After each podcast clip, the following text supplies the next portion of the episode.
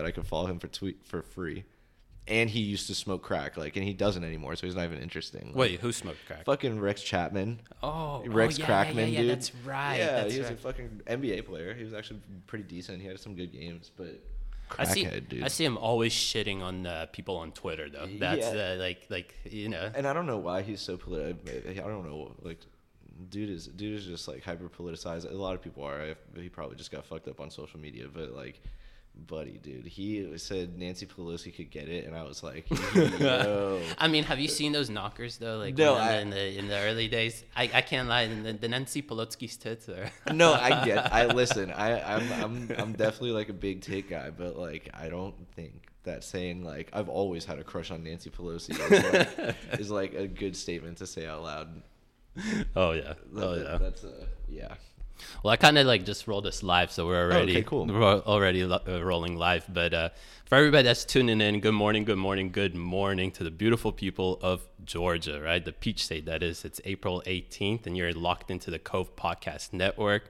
Today we have a really cool special because we're trying out for the first time doing a little political, pop cultural kind of podcast with a guest, and it's uh, my good friend Chase. Chase, how you doing? Hey, I'm doing great. Thanks for having me. Oh, absolutely. Thanks for coming on here. Uh, before we get rolling, of course, make sure that you follow us on YouTube, smash that subscribe button, like all of our videos on there. We're at Cove Podcast Network.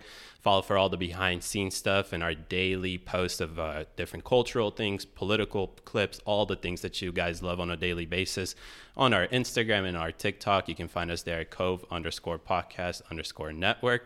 Um, appreciate all the support and everything you guys been doing and it's really amazing to have us uh, to have all the support that you guys are giving to us um, so nonetheless chase uh, who are you what's up man Hey, uh, uh, my name is Chase Gamwell. I'm an actor in Atlanta, up and coming, so you most likely have not heard about me. But um, I'm also an entrepreneur, and I guess the best way to put it is a very nuanced political uh, conveyor.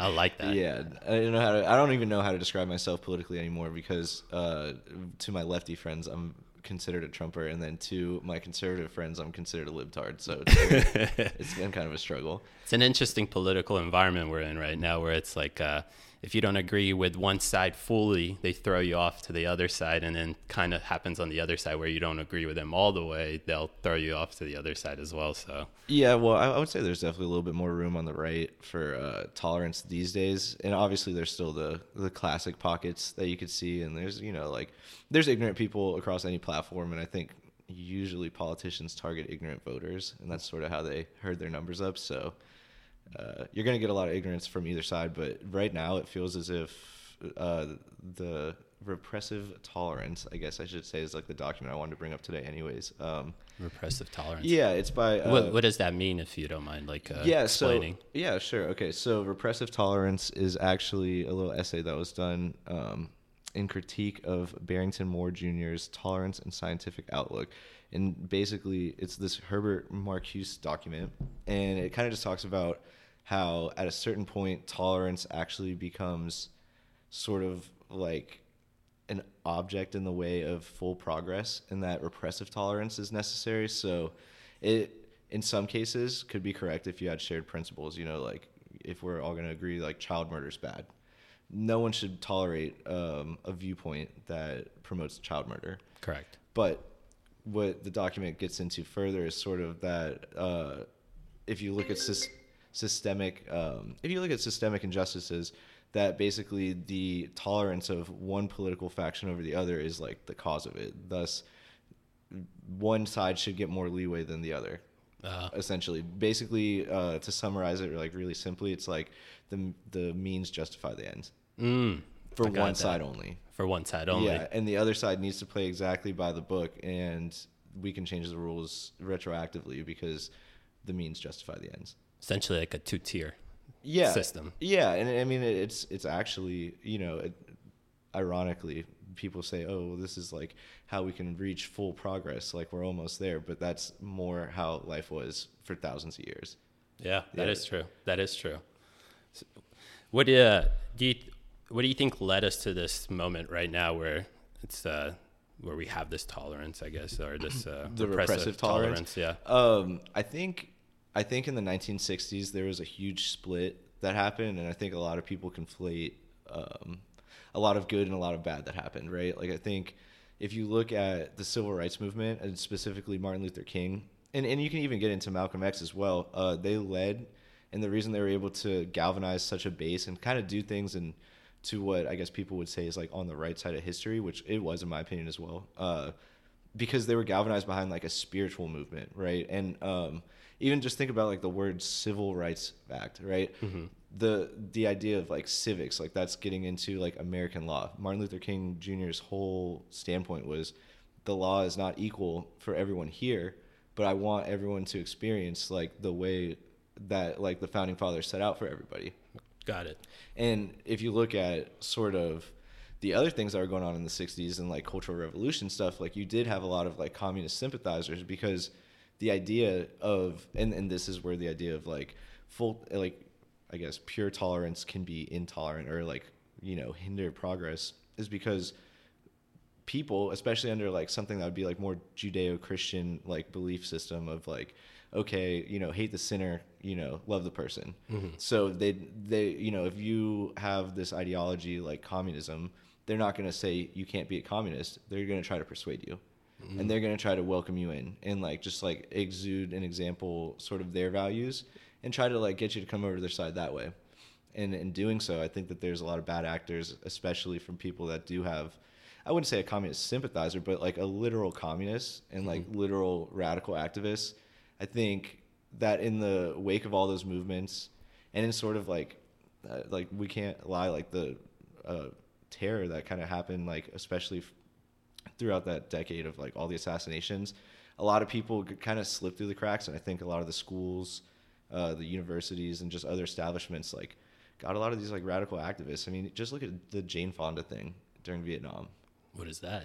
Where oh, where she posed? Uh, she went and um, I I'll have to look more specifically for the exact details, but she went to Hanoi, and was mm-hmm. like basically with the um, like the red troops, yeah, like with the with with the people that we were fighting. And I mean, the Vietnam War was dirty. I don't agree with it, but yeah. but that's like a little bit of a step in a weird way. You know that that's not liberalism. Yeah, exactly. That's communism. The and other commu- way. Yeah, and communism is essentially illiberal. The only reason it's ever been welcomed, and the reason it's why it's so welcomed on the left, is because liberalism at its core is the idea of being welcoming to others and leading and persuading by example. So, can I ask you, how do you think we got to this moment where Democrats were like the ones that who were championing championing all the liberal values, and now it seems that they are completely turning back on this, and now it seems that the Republicans are emerging as liberal Republicans with with conservative values, right. traditions, right, fiscal conservatism. But it seems like Republicans are now that are ones who are standing behind true liberalism, not on the international stage, how we kind of push this liberal order on all these different countries. And we actually see a lot of Republicans that stand against this kind of like globalization or, or you know, pushing our democratic values on, on countries that may possibly this not fit for them, like, you know, for Afghanistan, who's made out of hundreds of tribes, they're not going to be able to re- unite against one single, uh, you know, executive or something like that, or they'll be able to have constantly voting and stuff like that, right? But right. how do we get to this moment where Democrats are now the ones who are not the party of true liberalism, like not not international liberalism, but like just the values of it? I mean, I think it took time. Ultimately, I think it's like a, it's it's like a cosmopolitan. You know, it's like this whole, it's just this like so to start for the Democratic Party thing, I think they got lucky. Um, you know, you have JFK, right, and mm-hmm. he's a populist candidate. Correct. Right. Okay. So he and you don't get those a lot, and we kind of realized that in 2016, where you had two populist candidates in two different parties, right? And like we had a Bernie so Sanders. oh, yeah, and, that's correct. Yeah, yeah that's and, right. And, that's right. Yeah, so you had a Bernie Sanders and you had a Donald Trump and but it, it, Bernie Sanders like espoused that the oh no no no, no. he's, he's he, shown a different color but okay, but if it. we if we can think back to 2016 you're right yeah and and actually the way he had acted even in Congress and stuff up till then in 2016 he he was more of an independent correct he got kind of he ran for president and yeah. he needed money and yeah. he's not someone that he can raise money from like grassroots stuff, but essentially he still has to play the DNC ball game. And the DNC chair has literally come out and said basically that like we don't care about primaries. They're essentially recommendations from voters. We're gonna pick who we want. Yeah. And that's how Joe Biden and Kamala Harris, po- two people that polled terribly during the primaries, get in. Yeah. But um, no, no. To It seems like Bernie got two two primaries stolen from him, He- you know? yeah, and it's like through it- the super delegate system, especially. and I mean, and he still has glimpses of, uh, you know, populism where he says something and it's like, okay, you know, like where he came out and he's like, you know, I do prefer equality over equity, yeah. and he because because he understands the basis of what it is of liberalism. He Yeah. he kind of grew up and he wasn't like that, but I do. I mean, he's you know I've lost a lot of respect for him since 2016. he has like no backbone on a lot of things, but uh, but no, I think the Democratic Party got very lucky. Uh, JFK gets assassinated, and then they get the establishment Lyndon Johnson in. Oh. And so then all this progress that was going to happen inevitably because of the greatness of an actual civil rights movement that was led in a unifying way, not picking, you know, like, and it's like why Martin Luther King was essentially a little bit more successful, I think, in um, like changing legislature than Malcolm X. He unified people of all colors, right? Okay, so you have this these figures, and then they get shot. So so he gets shot, 1968, and then um, you have Malcolm X, and he gets shot, and so now you have these martyrs, and you get to pretty much decide like they're ours. Like this happened when it was like Lyndon Johnson was president, so these guys are ours. But the Democrats are the party of the KKK. Yeah. So like, how did this happen? It just because progress was happening inevitably, and ironically, it's like everybody wants government to like make changes, but that happened from a very cultural source. You know, Yeah. like all of that. It it basically all of that happened, and then downstream was legislature change. So Makes sense. Yeah, Makes sense. Yeah. So the Democrats basically it just was like a, like a little bit of a cherry pick, and they got lucky. And then you have Nixon, and you kind of start to see, which was the bigger threat than just like the Democrats in the '60s, is like the true emergence of the intelligence state.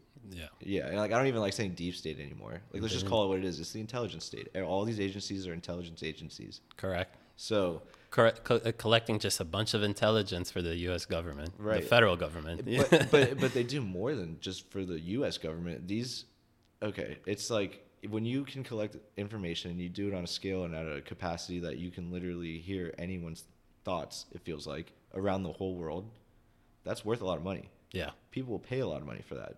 So then they become more powerful, and whether or not they're selling that information to other people, you know, I'm not even going to speculate. However, what that does to the psyche of the people that run those organizations, the knowledge that they have the most valuable thing in the world, which is like intel for anybody. Yeah. Yeah. They they feel that this god complex comes on, and then they're not a democratically elected body. They're not. That's the that's the that's the interesting part about this uh, system that, that we have is that you know the the people who are the most influential in our system and have a lot of power in our system, and I, I would argue just as much as power as the executive because they are able to stall the executive. They're able to you know they're able to do it, are these unelected bureaucrats. So it's Yeah. uh, it's rather interesting. Before we get into like a, a little bit more of the I like that, not the deep state, the intelligence state, Yeah. the administrative state. Yeah, yeah, all works. all, all of that.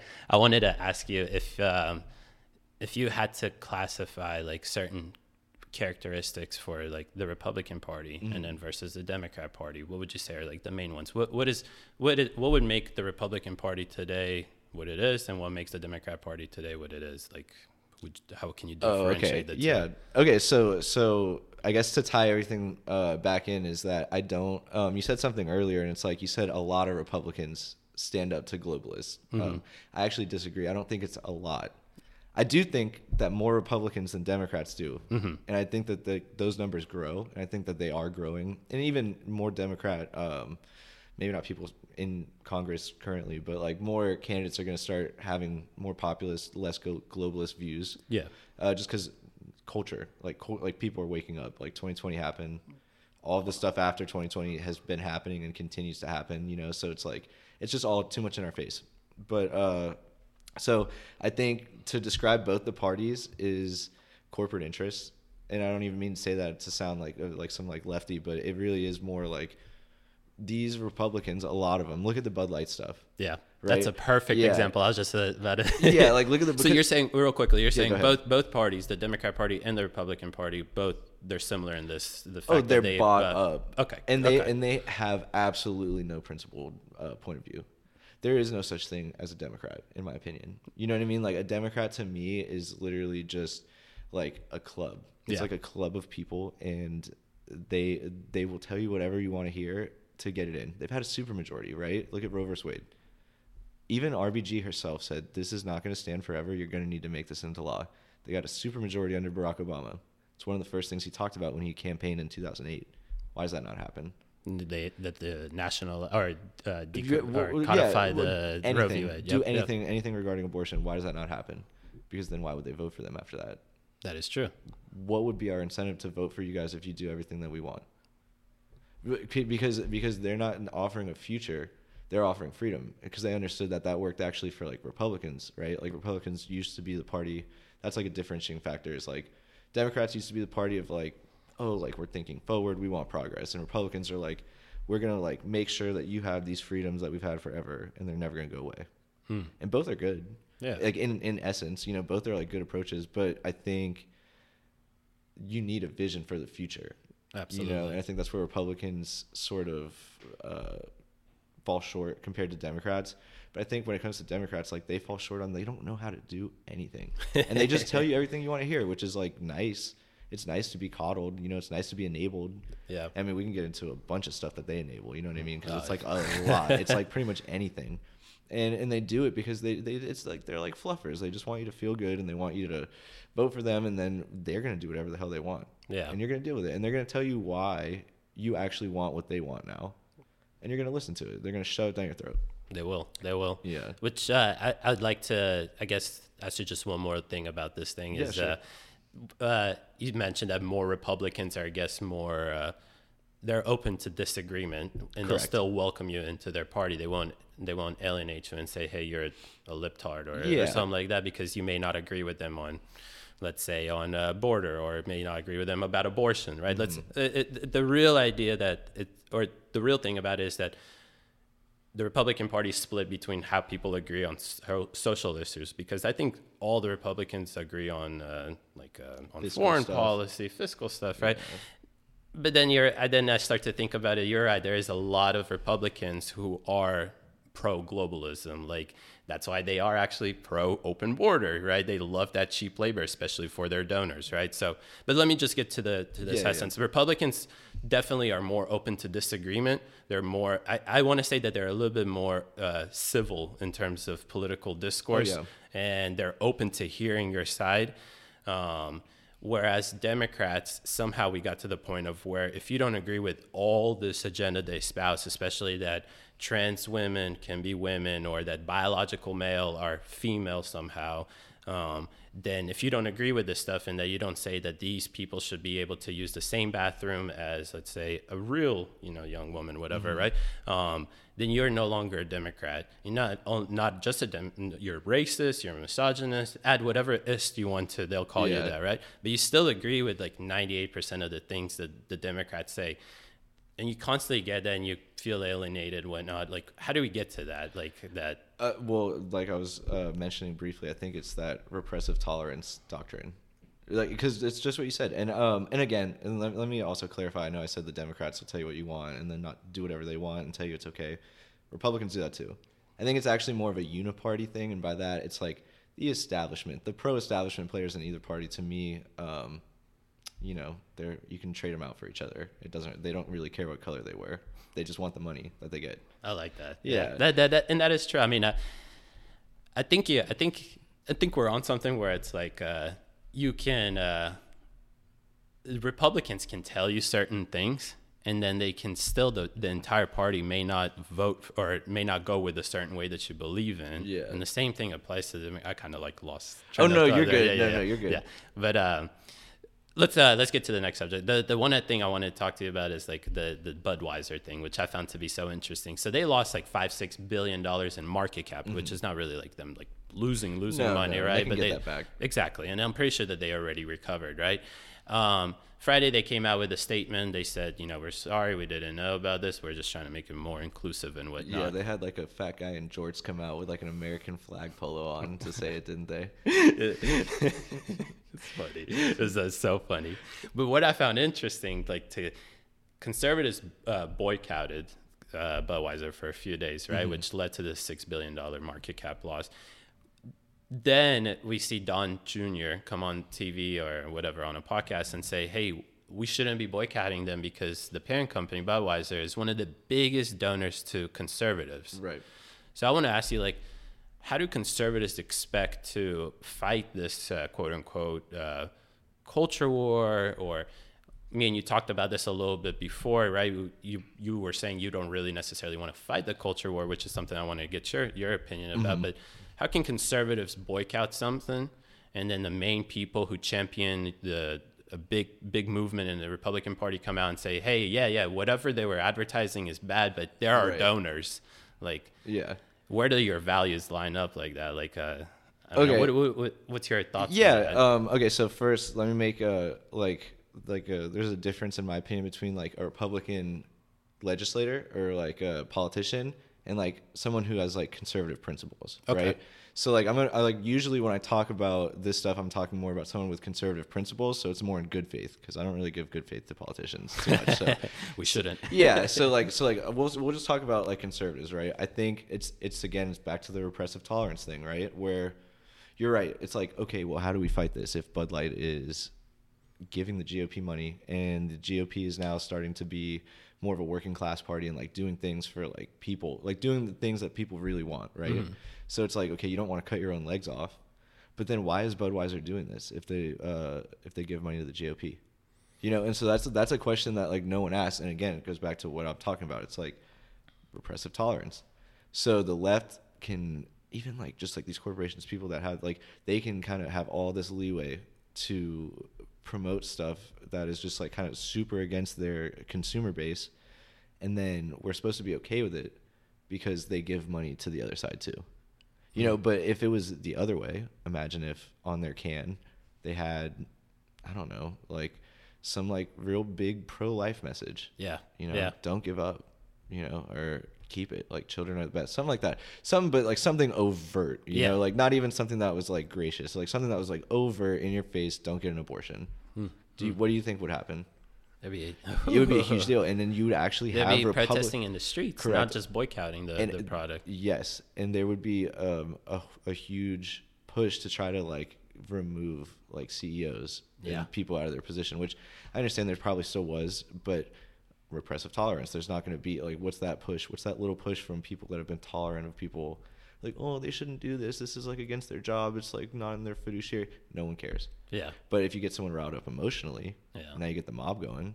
Yeah, they're gonna want you out of your seat. So it's like you know, found there's like a foundational issue, and I think trying to play these short term games is just gonna be you're just you're not cutting your legs off, you're cutting your feet off, and then you're gonna get to your shins next. You know, That's true. That's true. you're it's uh you know like Tim Pool says it sometimes too. It's like basically the way it's been going is like everything moves left if it's just Republicans keep it from moving left so fast. like that's like the directive. The left tells you what they're gonna do. Like we want to we want to give sex changes to children or like we want to do X, Y, or Z. Yeah. And then the right's like, well, hold on now. Don't you think we should wait a few years? Like it's like, what do you mean? Like we, yeah, we- I don't think we should like do this. Yeah. You know? Um, Which yeah. It's a great point actually. Like um, it's all gonna move. It's it's all gonna move there. So Everything moves left, and and it's not even like it should all move left. It's like we get to these points where where people want to move left just for movement's sake. Yeah. You know, and and that's on a more um, like organic why people feel the way they do if they're like, you know, indoctrinated in either being like, you know, blindly progressive or like blindly, um, you know, like conservative and like just being dogmatic is literally because of that. It's like, like how do I explain it? Basically, the civil again, it's like the civil rights movement was epic, mm-hmm. and there was a lot of injustice going on, and like that was necessary. Yeah. But now things are good. They might not be perfect. There's still stuff to work towards, but it's not as like, ooh, like you're out there and like really changing like the foundation, right? Yeah. And, and so because you can't identify the foundational problems, like people go looking for a problem, and they go looking to feel good. They want to be. Everyone wants to be a good person. Even people that are evil, they think they're doing something for the greater good. They think they're sacrificing their own morality at some point for the greater good. Yeah. And that's like the ethical issue with voters and like people like when you have your friends have these like ideological splits is like they get so wrapped up in it because they're so certain that what they're doing is making a huge impact because that's what they want is to make a huge impact. Do you think that uh, maybe like social media and overall partisan media just um, I don't know, increases that, has increased it over time. The reason why perhaps there's such polarization now. Oh yeah, certainly. I mean, like just like the fact that everyone's voice is able to be heard louder and better these days, it does give you a little bit of a complex of like importance, right? And, and like again, like I'm like very spiritual, so I do believe like everybody has, you know, just like equal and innate value as human beings, and I do think everybody does deserve to be heard too, but this idea of like we need like it's just this like like main character syndrome you know like our culture is so pop culture based like before social media we cared so much about celebrities. Look at michael jackson. If you if you ever see michael jackson in public on like videos in like the 90s or the 80s it is absurd. It's like how are how's everybody in la out of work right now to follow this guy around and like that wouldn't happen today necessarily because we have access to people from their own personal like devices but it's it's this idol system, mm-hmm. you know, and um and again like back into like ethics, it's like in you know Judeo Christian in Judeo Christian values and like both in the Torah and in like the New Testament and I'm pre- pretty sure even in the Quran like the idea is is removing idols between you and God. Yeah. And I think on like a more secular way to look at that is like a lot of times people that want power and they like so that you don't get the things you want, they put these things in your way so that you can't obtain them. And to mm-hmm. me, I'm like, that's ethically the same thing that's like described in like a lot of these theological documents. Do you, uh, it seems like we're in a heavy decline of religion. I think we're at all time low of oh, like yeah. uh, religion, right? How much does that like factor into the fact that like, uh, like there's a such a disconnect between uh, people's values. I mean, like people on the right, right, they base their values on Judeo-Christian values because, as we know, they they're more likely to be religious. Not everybody on the right, but then on the left, it seems like there's it's like it's, they're anti-religion, right? Yeah. So like their their uh, their their values don't align with Judeo-Christian values. So how can we in the United States, where there's just this two system, not two system, but two categories, how how can we unite when there's I think it's like understanding the roots of people's wants and needs. And I think that people kind of overcomplicate things. And I mean, and people stigmatize things terribly. And I'm, I'm probably guilty of that as well. Uh, but, you know, like it's, for instance, like you don't have to be like a believer in like Jesus Christ, but what did Thomas Jefferson say about him? He said, in my opinion, um, his teachings are like the most enlightened teachings of like a man. So he didn't even necessarily crown him the divinity. I think he was like Thomas Jefferson was a Christian, but in mm-hmm. that statement, he wasn't crowning divinity. He was saying simply like, "This is a good code, right?" And like then we base like some laws and stuff about it. It's like, it's it it, and then even documents before it, like you know, look at like, why is murder bad? Because in the Bible it states that, right? well, but, but yeah, but but but, but like but, even even more specifically, it's like no, like even like because it's like in the Torah, it's like Moses like brings everybody out of Egypt. He frees the slaves. Mm-hmm. Super progressive. Yeah. Most progressive figure in history, possibly one of them. And he and, and then like there's this like doctrine in stone, and it like tells you, and, and everyone sort of understands that, but you know, humans have justifications for stuff. So you'd be like, well, it's not murder because he stepped on my shoes. No, that's murder. Yeah. You know, and so and so it's like this understanding of of uh having something greater than you and having like a code that's like beyond yourself, mm-hmm. but it also like gives you equal value to someone else, so you don't have to feel less than. Got it. And I think that the, that's where most values from like r- the religions that stuck throughout history, like that's sort of like where like the zone that they stay in. And then if you look at it, like the left is not anti-religion; they are making their own religion. Yeah, no, yeah, yeah that that's that's what I was gonna say. Yeah, they're not they're not anti-religion there. All right, we're right back. So we had a little technical difficulties there with the mic, but uh, before we got cut off, we were kind of talking about religion and whatnot. And uh, when the mics were cut off, we kind of got into a good conversation about religion. So, um, you know, I, I, brought up the idea that we're in a uh, religion crisis, a crisis of religion, all time low. Not too many people believe in religion. And and you, you actually brought up a great point of the Democrats are making their own religion, not necessarily like Christianity or Judaism or Islam or whatever, right?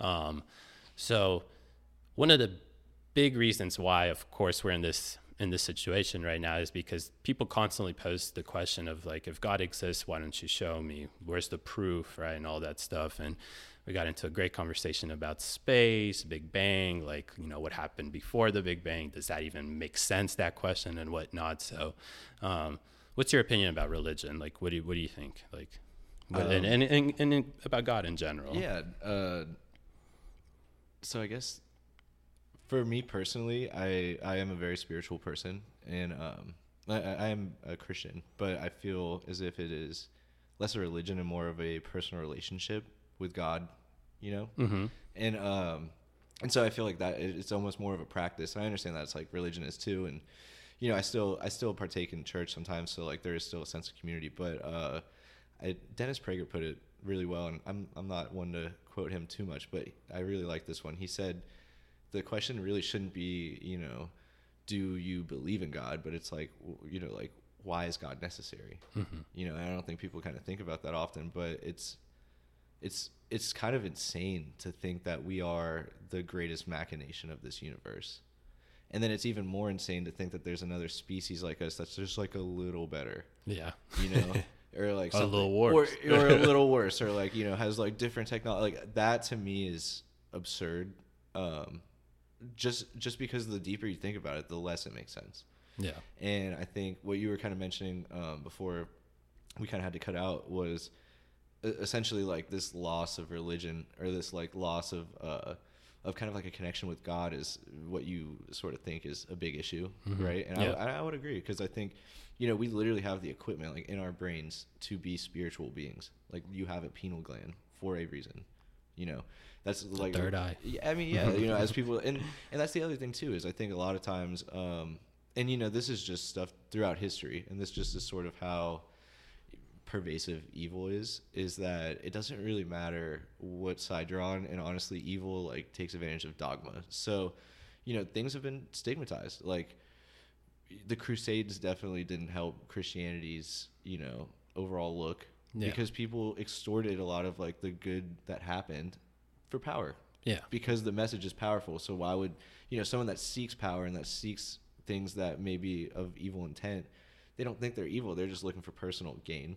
And they're going to extort people's goodwill to do it. And ironically, that's why I was saying like the left does have their own religion, you know, because that's what they try to do. They try to garner to people's goodwill, and it's almost like a reject your eyes and ears sort of thing, just because like I know you feel that this is unfair and you're right, mm-hmm. and and um, you know, it's just this idea that like they are the the the greatest like. No one on earth is God, and no one on earth knows everything. And so I think the the necessity to to like believe in something bigger than yourself is just overly apparent and there's just so much evidence to it right like i mean just look at even you know like a team setting mm-hmm. when you are trying something by yourself it's not like you can't accomplish anything by yourself but it is just it's like an attitude adjustment you obviously have more hands but it's just this thing when you're doing something that's for more than you yeah you know it, you're able to produce more so regardless of if there is really a God or not. You know, I don't think that's where people's heads should be at initially. I think they really their head should be at is that there is something bigger. Yeah. You know, if I really was to look back in my life and examine how I got here, even if it's mundane, you know, there is sort of a path. And I, I want to understand something bigger than myself, or I want to be a part of something bigger than myself. Hmm, mm-hmm. And um, and again, it's like that's you know the left tries to do that and like building this community, and a lot of, and like I don't like to say just the left because it's like even think about the LGBTQ plus. IAZ. I, yeah, you know, I, I have I have immense respect for human beings, and it's what they're trying to. What a lot of that is is like. What a, what a lot of what a lot of that is is grouping people based on characteristics, and then trying to define their whole being on those characteristics.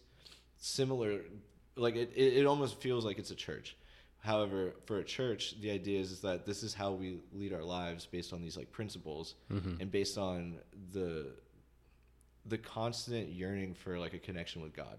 Mm. You know, we're constantly trying to connect to something bigger than ourselves.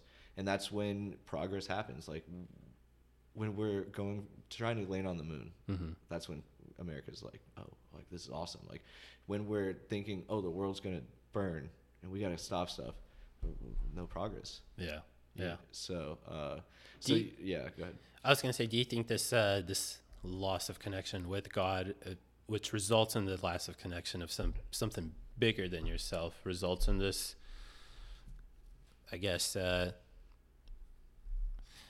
what I see is that the reason why the left and the right cannot just agree on just basic fundamental stuff is because one side is a little bit closer to this idea that there is things bigger themselves, while the other side does not or it, it thinks that it's rooted in things like race, for example, or identity or something like that.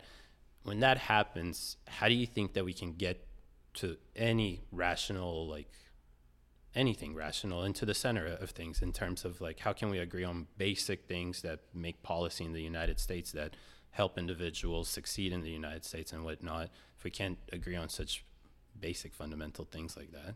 Yeah, I mean, I, I, again, it's getting down to the basis of what do people want and what do people need, and if if you think about the, you know, the structure of religion or the necessity for God is the necessity to be led in a way. I- In a lot of ways, we have to find our own way, but we need clues and Yeah. we need guidance of sort, and we need to feel as if there is somewhere that we need to go and need to get. And I think when you look at um, even even in the way that the left does a lot of stuff, even in the identity politics stuff, there is still this message of we're going to get you here, we're going to get you somewhere, and so people aren't happy. And I think it's very natural for everybody to look for external validation or external support or help or just anything. They're looking so far outside of themselves. And I think the difference is in what you were saying, a big issue with maybe like even just mental health. Mm-hmm. Like something is like to get down to something simpler is like, why do people believe crazy stuff or do crazy stuff or, you know, I think that, oh, I'm sorry. I had to clear my No, you're good. You're good. I think. Uh, I think. Uh, swallowed some Zyn spit. oh, that's always the worst. Yeah, sorry. Go ahead though. Um, I was. I, my my big thing is like, how can we uh, maybe start to get people back on track with the idea that perhaps there is something a little bigger themselves, and that not everything is rooted in these race debates and these identity politics and whatnot. That we as human civilization and as just just humanity should agree on on basic fundamental things like individual f- liberties and whatnot, right? Like how? Um, well, we could spike the you know water supply with DMT. Is one, is, is one strategy. Uh, you know, just on low enough dose to give everybody a little ego blast. But um, no, I think I think again, it's like what I was saying. Like you need to look inward, and happiness doesn't come from everything else. Everything else is a bonus to happiness. Mm-hmm. You know, or excuse me, I should say, if happiness is external, then joy is internal. And mm-hmm. happiness is fleeting, right? Like, like it's an emotion. You can be happy for a second, and then someone makes you annoyed Yeah. then you're mad, then you're sad. But like joy is more of a state. Joy, like be like joy, like you could you could say like yeah you feel joy, but in my opinion and in how the word contextually has been like defined throughout my life, it's a state, and that is only obtained from going like deeper within yourself, and that's why I was saying like the DMT thing because you're everybody is looking to belong and everybody's looking for acceptance because nobody knows how to accept themselves, and it's a lot easier to be accepted for things that you're not so sure about by other people or for things that are you can't control and because then you feel anointed you mm. know? You feel mm-hmm. you feel that you've been lifted up and you've been validated. But it's not for the things that make you valuable and there's so many things that make everybody like no matter who it is valuable you have to go inside to find those things. They're not out there. Individualism. it, it is a it is a sense of individualism. And you know the the sort of balance in my opinion of how to get back to like this place of like an agreement is in having like maybe just like people that have separate approaches to like solving the same problems is understanding like individualism actually builds collectivism. Mm-hmm.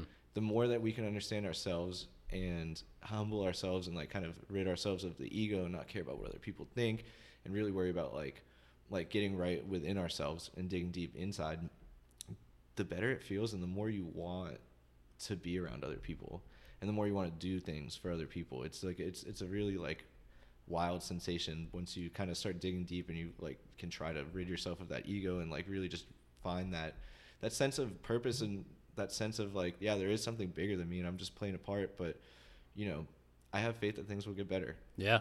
I was going to ask you, do you think is there anything wrong in the idea of having these uh, and seeing yourself as an individual, seeing the things that you like, and then finding people around you, communities around you, and creating this collectivism, essentially going from individualism to this collective? No, I- it just it's just it's it's all about what's the base. Like what is this like based on, right? Yeah. Like if I have What if it's based on, on a sense of uh, patriotism? You know, if it's based on a sense of patriotism, like sure, but again, then that has to be based on. It can't just be based on like the flag or because you think our tanks are fucking sick. like it's got to be based on the founding documents, which Mm-hmm. are, in my opinion, some of the, the greatest documents ever written, especially in like modern history. The fact that they read this 250 plus years ago It is, it is, is just, absurd. and they nailed it. I know. I almost wish they dumbed it down. It's so smart, just so people could people these days could understand it. But no, it's it's if so so again, it's like the roots. It's it's where do you put your pride? And you know, again, to touch on the religion thing, it's like one of the seven deadly sins is pride, because the you're supposed to kind of give all glory to God, and it's like the idea of like for patriotism, like that should be based on being like i'm doing this for like my brothers and my sisters you mm. know like this is this is something so much bigger than me and like in that essence like you are kind of doing it you could say like for god or for the universe or for the greater good or whatever altruistic thing you want to say but that's it like that's what the patriotism should be That so, makes so sense. that would be good that would be positive if you're doing it based on like yo like we kicked ass in this war and like Vietnam was a fluke. Like, try us now. Like, if you're on like that, like, yeah, I mean, it's like whatever, do what you want, but I don't think that that's actually uh, as as valuable. Like, yeah. yeah, you're you're you need to be rooted in your actual values like your i guess your american values in terms of like um, what we offer Yeah. and what we have here and what we've been able to create here versus yeah. something else Well, and it's fun. Like, it is. They are American values, but uh, the the thing. they're judeo-christian values But but but even beyond that, like just the idea is that they're inalienable. Mm-hmm. Like the idea is that like our government was founded on observation Mm-hmm. rather than like like instruction. You Yeah. know, like basically laws are are not created. It's more to protect people's freedom. Mm-hmm. Whereas opposed to pretty much throughout history, laws were created to control people. yeah And I'm not saying that doesn't exist. I'm not saying that didn't happen even in the founding days, but the principle was that, and that was how you could, as a person and as like a voting body, like come together and really find people that have your interests in heart. That's exactly it. We're in a good part where I just I wanted to ask you because uh, people always reference our founding fathers and uh, just uh, the document itself as as the as the basis for racism in the United States. So, and that's that's not something I believe in. So, I'm gonna ask you a couple questions. Do you think that racism exists in the United States? Uh, yeah, I, I don't, I don't necessarily agree. Well, actually, Well, th- well, well, yeah, a yeah, yeah. person It's- can be racist. Okay, yeah, I was gonna say they- on a, on a very individual level, yes, Okay. racism does exist in this country, and it exists everywhere in the world. Do you think that in the United States there's systemic racism? Yes, but Okay. Okay. I don't think it's exactly what everyone describes as systemic racism. Okay. So elaborate because well, and then I think a third question is: Would you say that systemic and institutional racism is the same thing, different, or I- I mean, I think when people use those terms, racism. yeah, I think when people use those terms, they're referring to the same thing. Okay. You know, so like in the lexicon, like people are, th- those are syn- like synonyms for sure. yeah, yeah? But uh, uh. It's a difficult it's a difficult topic because I think that uh, when we talk about this this subject, it's very touchy. But um, people, because of this repressive tolerance and inability to have civil discourse, they they don't hear each other because. I think everybody across the spectrum, except the very fringe parts, right, but, uh, agree that there is racism in the. I mean, in, across the world, there's always going to be this this racist like uh, like people are going to be racist, right? people But- are stupid. People are stupid, exactly. but I don't think that there is any policy in the United States that is rooted in racism anymore in 2023 that essentially makes race a barrier for why an individual cannot utilize certain institutions to accomplish certain things in the Right. United States. So, I think it's. I think there's more. I guess we should say institutionalized racism. Okay. And I actually think that um, the Asian population is probably the the one the one that bears the brunt of Mhm. that discrimination. Um, and I, I think um, again, I think it's was well intentioned. But Yeah. I don't think a lot of these systems that would you could argue are systemically or institutionally racist today. I don't think they veer in the direction that people would historically classify institutional racism. a lo- I yeah. think so. Like you know, Well, college admissions. Sorry, I was gonna say, college I agree college with that. admissions, right? And I think, and and I'm not, and, and hear me out.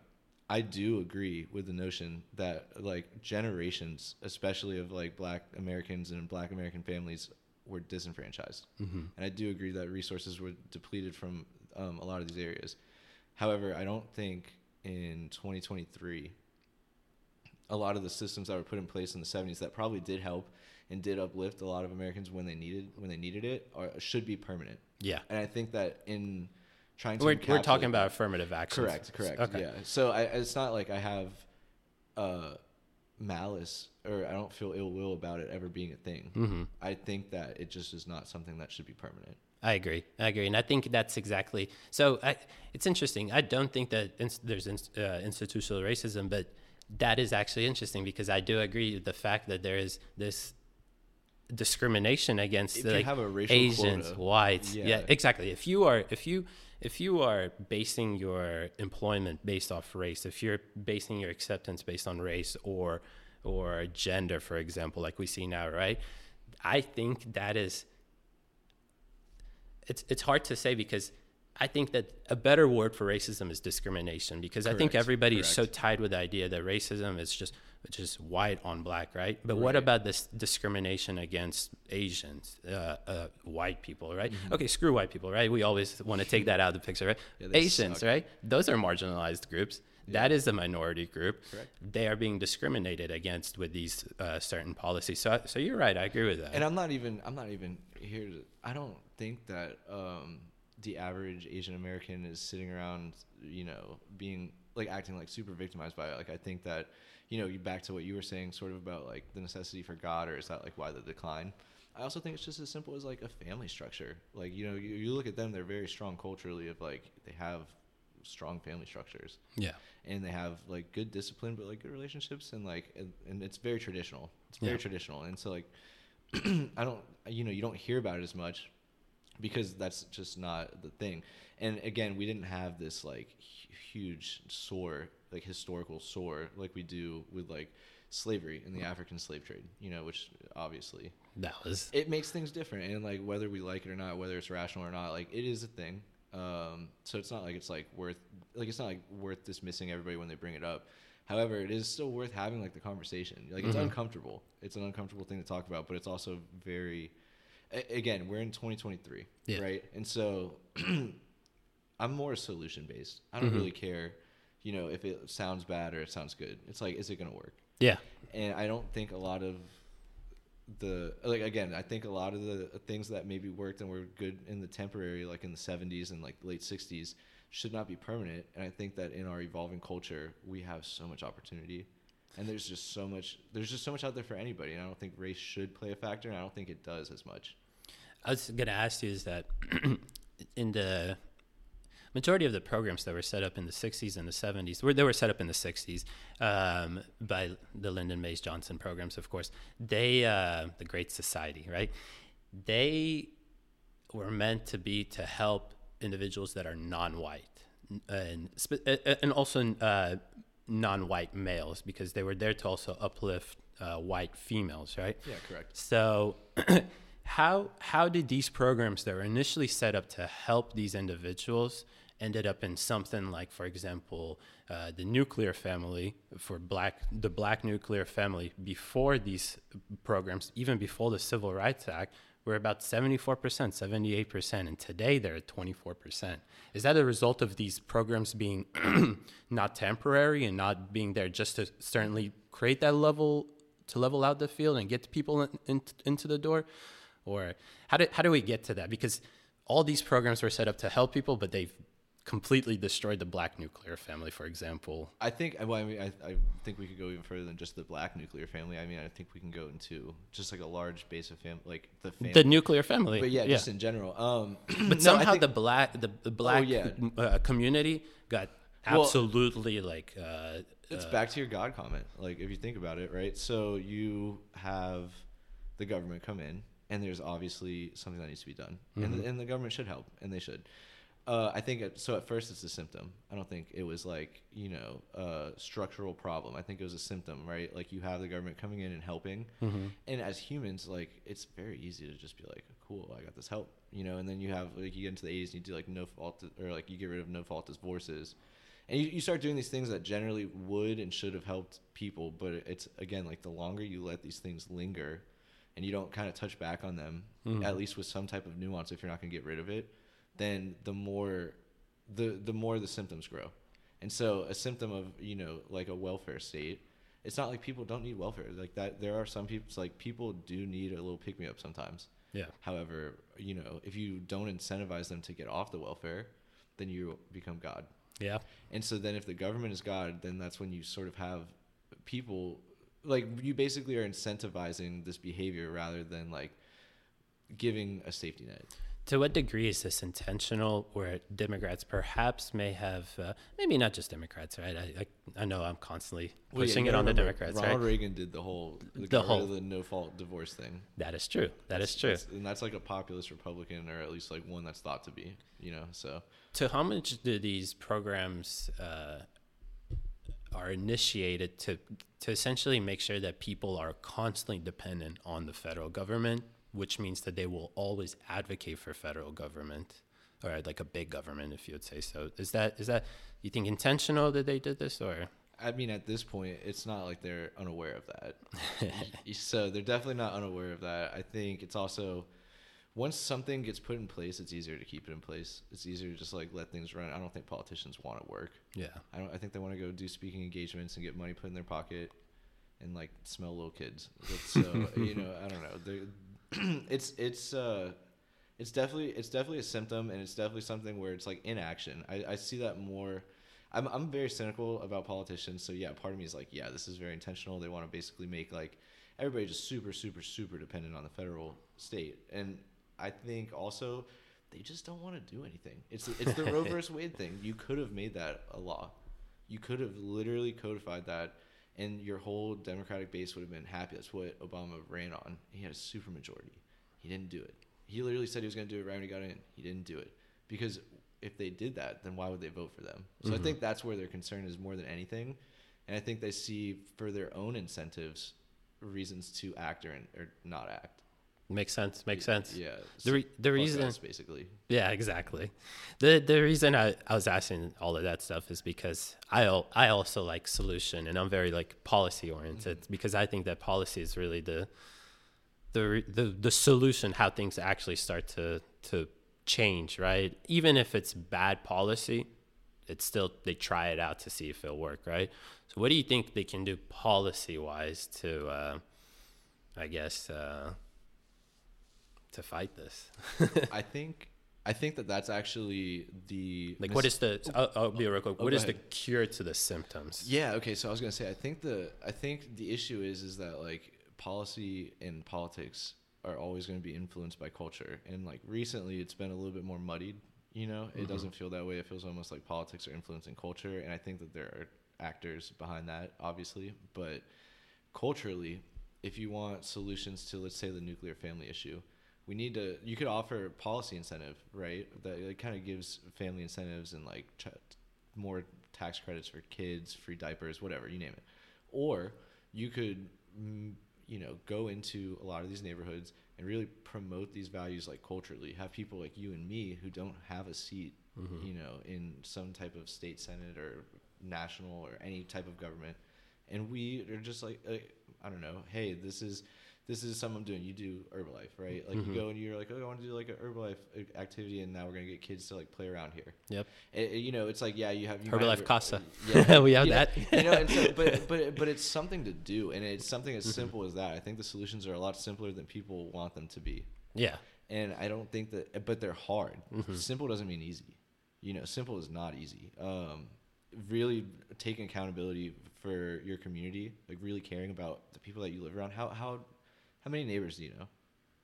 Not too many. Do you but know uh, of their- actually, actually, I do know a good amount. I, now that I think about it, I did know a good amount of people in this neighborhood Well, nice. because Well, it's you- community. Well, yeah, and well, you're also a nice person. You Yeah. Know? But but generally speaking, I would I would like you know if someone did a poll, it's like I'm sure most people don't even know their neighbors. That's true. It's That a hard it's a hard thing to do, and you know, and, and everyone's so cynical. It's like, oh, this person might be a creep, this person might be that.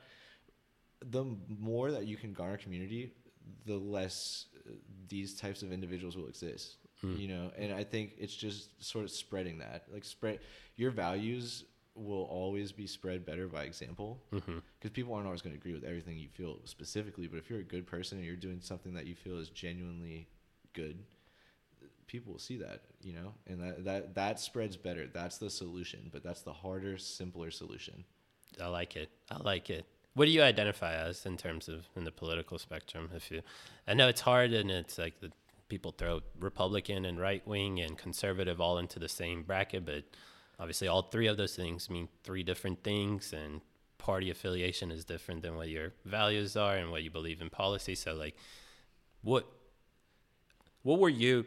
I guess before 2020, and what are you now? um i guess the it was really more like before 2016 I- 2016. yeah okay. yeah so I wanted to say 2016, Yeah. but I was like, I know COVID is the big, Yeah. a lot for a lot of people. Well, so I was a weird kid. So, like in 2007, I was like, Dick Cheney is the president. George Bush is a monkey. And so, so yeah. I mean, he was, you know, he was running things like he was the I president. mean, he was getting contracts, intel. contracts, yeah, contracts. yeah. So I mean, that's shitty business, and I didn't have enough intel to. But that was just like my observation from how everything was running. I was like, this guy seemed.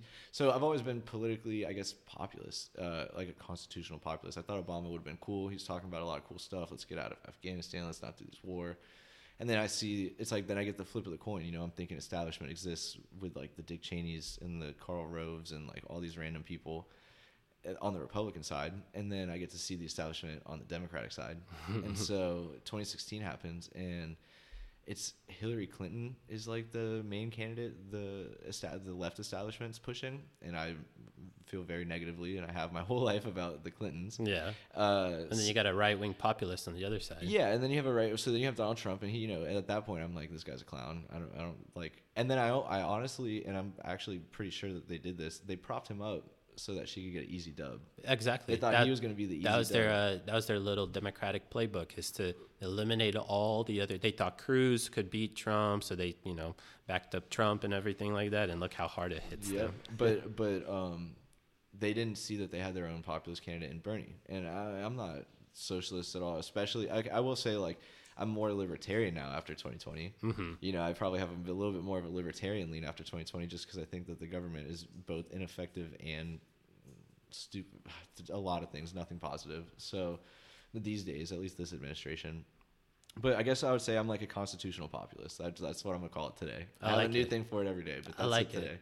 I like it. Uh, when I learned about populism, I learned that, that that's exactly me. Well, I identify more with the the right wing populism because on the left wing populism, it's they identify more with socialism, and on the right wing, it's a little bit more nationalism. People hear nationalism, they think Nazi Germany, but the funny thing about that is that to me, like Hitler was not a nationalist because a nationalist does not kill his own people, right? Right. And there's other factors about it, but America First policy is based on the idea of nationalism, like your country comes 1st Policy is rooted in that idea and whatnot. So, um, because I'm anti-establishment, I hate the GOP establishment because one of the biggest things is that they act like they want to fight the border crisis, but they benefit so well from the border crisis, not on the not on the electoral phase, but on the labor. And that's all they care about. They just care about money. And when you see that there's a uniparty between them like that, a left, the Democrats and the Republicans are exactly the same thing when it comes down to establishment, you end up with the populace, the people at the bottom, the left wing, the right wing populace. And I, you know, I think that the that's why I'm like, ah, you guys got it so so. You guys are on the right track that you guys say that these institutions do not work in the United States, but they believe that it's because it's rooted in like. Uh, no, no equity Yeah, or think it's a no or racism, flaw. and They think it's a fundamental flaw, and that's why I, that's why I put the little constitutional part in there because I'm more of like Ron Paul, I'm like, yeah, we had this stolen from us. Mm-hmm. We have we had this great thing, and, and sometimes we still have it. But for the most part, a lot of people have hijacked this incredible system that we have, which is imperfect, but better than literally anything that's ever existed in human history. Exactly. So when I say populist, I don't necessarily mean like I'm like super nationalist or super socialist. I obviously don't really like. I'm okay if my tax money pays for some people's stuff because I'm getting taxed at a really high rate anyways. I don't agree that you should tax me more for it. I think that there's plenty of people that could reallocate the funds. So that's about as socialist as I get. And then when it comes, I think that's just rational. Like make the money that you already take from me. Why don't you put it in system and things that actually work? correct things I want because I'm voting for you Things to I put want. you in there. Yeah, so- Exactly. so um that is like i guess my more left leaning part but then on the right it's like i feel i feel very strongly about the constitution and civil liberties. And i thought that that was a liberal thing growing up. So i would have classified myself as a liberal. You know i was big on like the snowden leaks when that was coming out and i'm in like high school. That that stuff is important because that is the government being held accountable and to me that is like one of the most american things. And that was one of the things I didn't necessarily mind about the Trump era was I, I minded all the, the, the BS obviously, but I didn't mind putting the president under a microscope. Yeah. kind of like that. And, and and a lot of it was funny with him because he's just like the funniest president we've ever yeah. had. Yeah, like and he was Entertainer. yeah, he's an entertainer, and I have you know I have negatives and positives I could say about his uh, policies and stuff. But the idea of having politicians under that microscope and people really caring and being sort of involved uh, is just that's the idea. Like that is America. So that was something where I was like, oh, this might be a silver lining coming out of this. And then when you see all of those fact checkers and stuff log out on like November fifteenth, twenty twenty, like our job here is done. Why? We have another president. Yeah. Time to. He's not gonna lie Oh. he's lied so much in his like history. He's under oath lying so many times. We could have perjured this guy, but yeah, you're, you don't need to fact check him when he becomes the president of the United States. There's that two tier system again.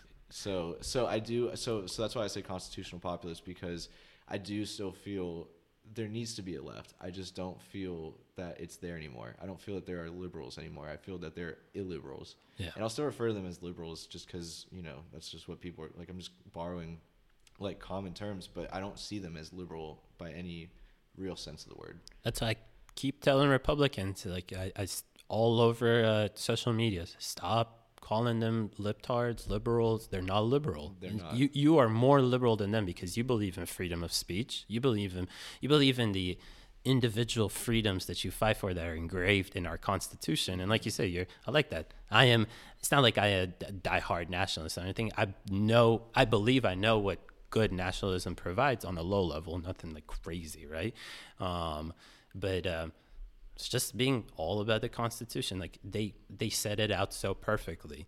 Um, we're getting on the hour so i'm gonna fire off some just quick questions. You tell me your answers and Okay. we're gonna get it out. Um, trump or biden? Or trump or desantis? Ooh, um, right now probably DeSantis. okay. But I, the the nuance is is that whoever it was, I would like either one to be in the cabinet. For entertainment purposes. One, but also I I just think Trump's going to be better on foreign policy. I think that Ron DeSantis is the guy for domestic policy. would you like to see four years of trump and eight years of desantis after that Yeah, I mean, I would also like a Ferrari. i like So- that i like that okay um, uh, desantis or biden Oh, DeSantis. okay is there Do you have like a half-eaten sandwich? You want to put that up against Biden? hey, he he quote unquote beat Trump. So, And but pop. but um and anybody uh, that you would want to see run against Biden on the on like oppose or challenge him on the Democrat primaries. Uh, yeah, I guess. I mean, she left, but obviously Tulsi Gabbard. I think that she's wonderful, and she's sort of you can. She's a politician, so it also could just be seizing the moment. But it feels like she's sort of had a little bit more of a libertarian shift, and a civil libertarian, or that's sort of how Glenn Greenwald refers to himself. So, a lefty libertarian, and I like and I like that. So I think Yeah. she would be cool. But yeah, she's she'd be an independent, but I, I would assume that she would have to run in that primary if she did. Got it, got it. And uh, just last question: uh, Can DeSantis beat Trump? Yes, but not the way he's doing it right now. He's playing the same game, and he needs to act like he's his big brother.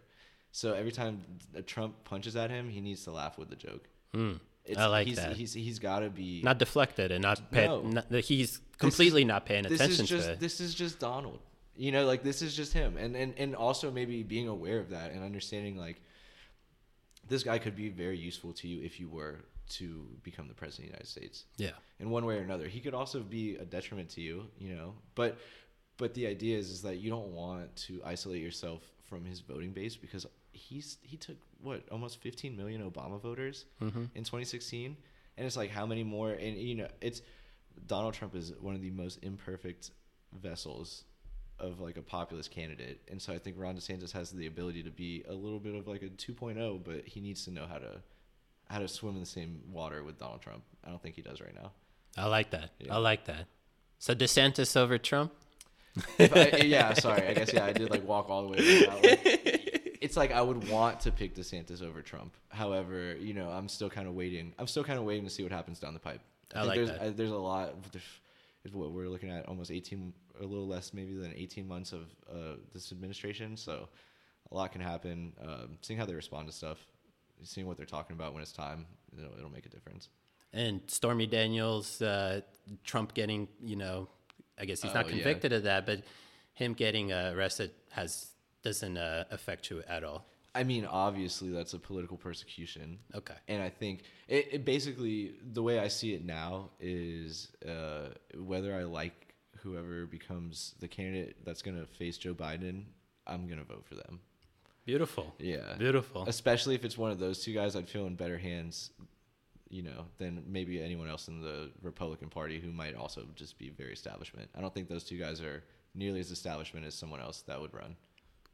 I like it, Chase. Thank you, Chase. Thank you, brother. Yeah, man. Thanks for having me out. This That was awesome. awesome. I appreciate you. And as always, guys, I know this was a long, long, long episode today, but this is our first one, and they're probably going to get even longer because, as you guys can tell, we get into some great conversations here. So, thanks for surviving the Cove Podcast Network. Make sure that you smash that like button, subscribe on YouTube, like and follow us on Spotify because this is going to be out on Spotify.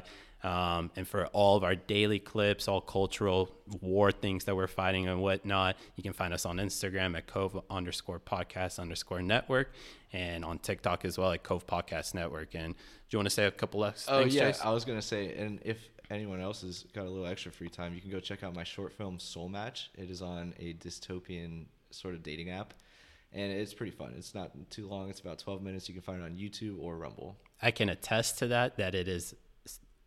You have me on my on my chair. Like, what? When is the next episode coming out, Chase? Like, I, I want to see what happens next. So you guys have to go check that out. It's it's one of the, it's a short film, right? Or Correct. Short yeah, it's a, it's a short film. short film. I Yeah. loved it. It's like what, 15 minutes? It- a, little, a little less. It's about like twelve. 12 Yeah. minutes. All 12 minutes, you're sitting there like, what is happening next? What's happening next? And they leave you hanging. So definitely go check that out.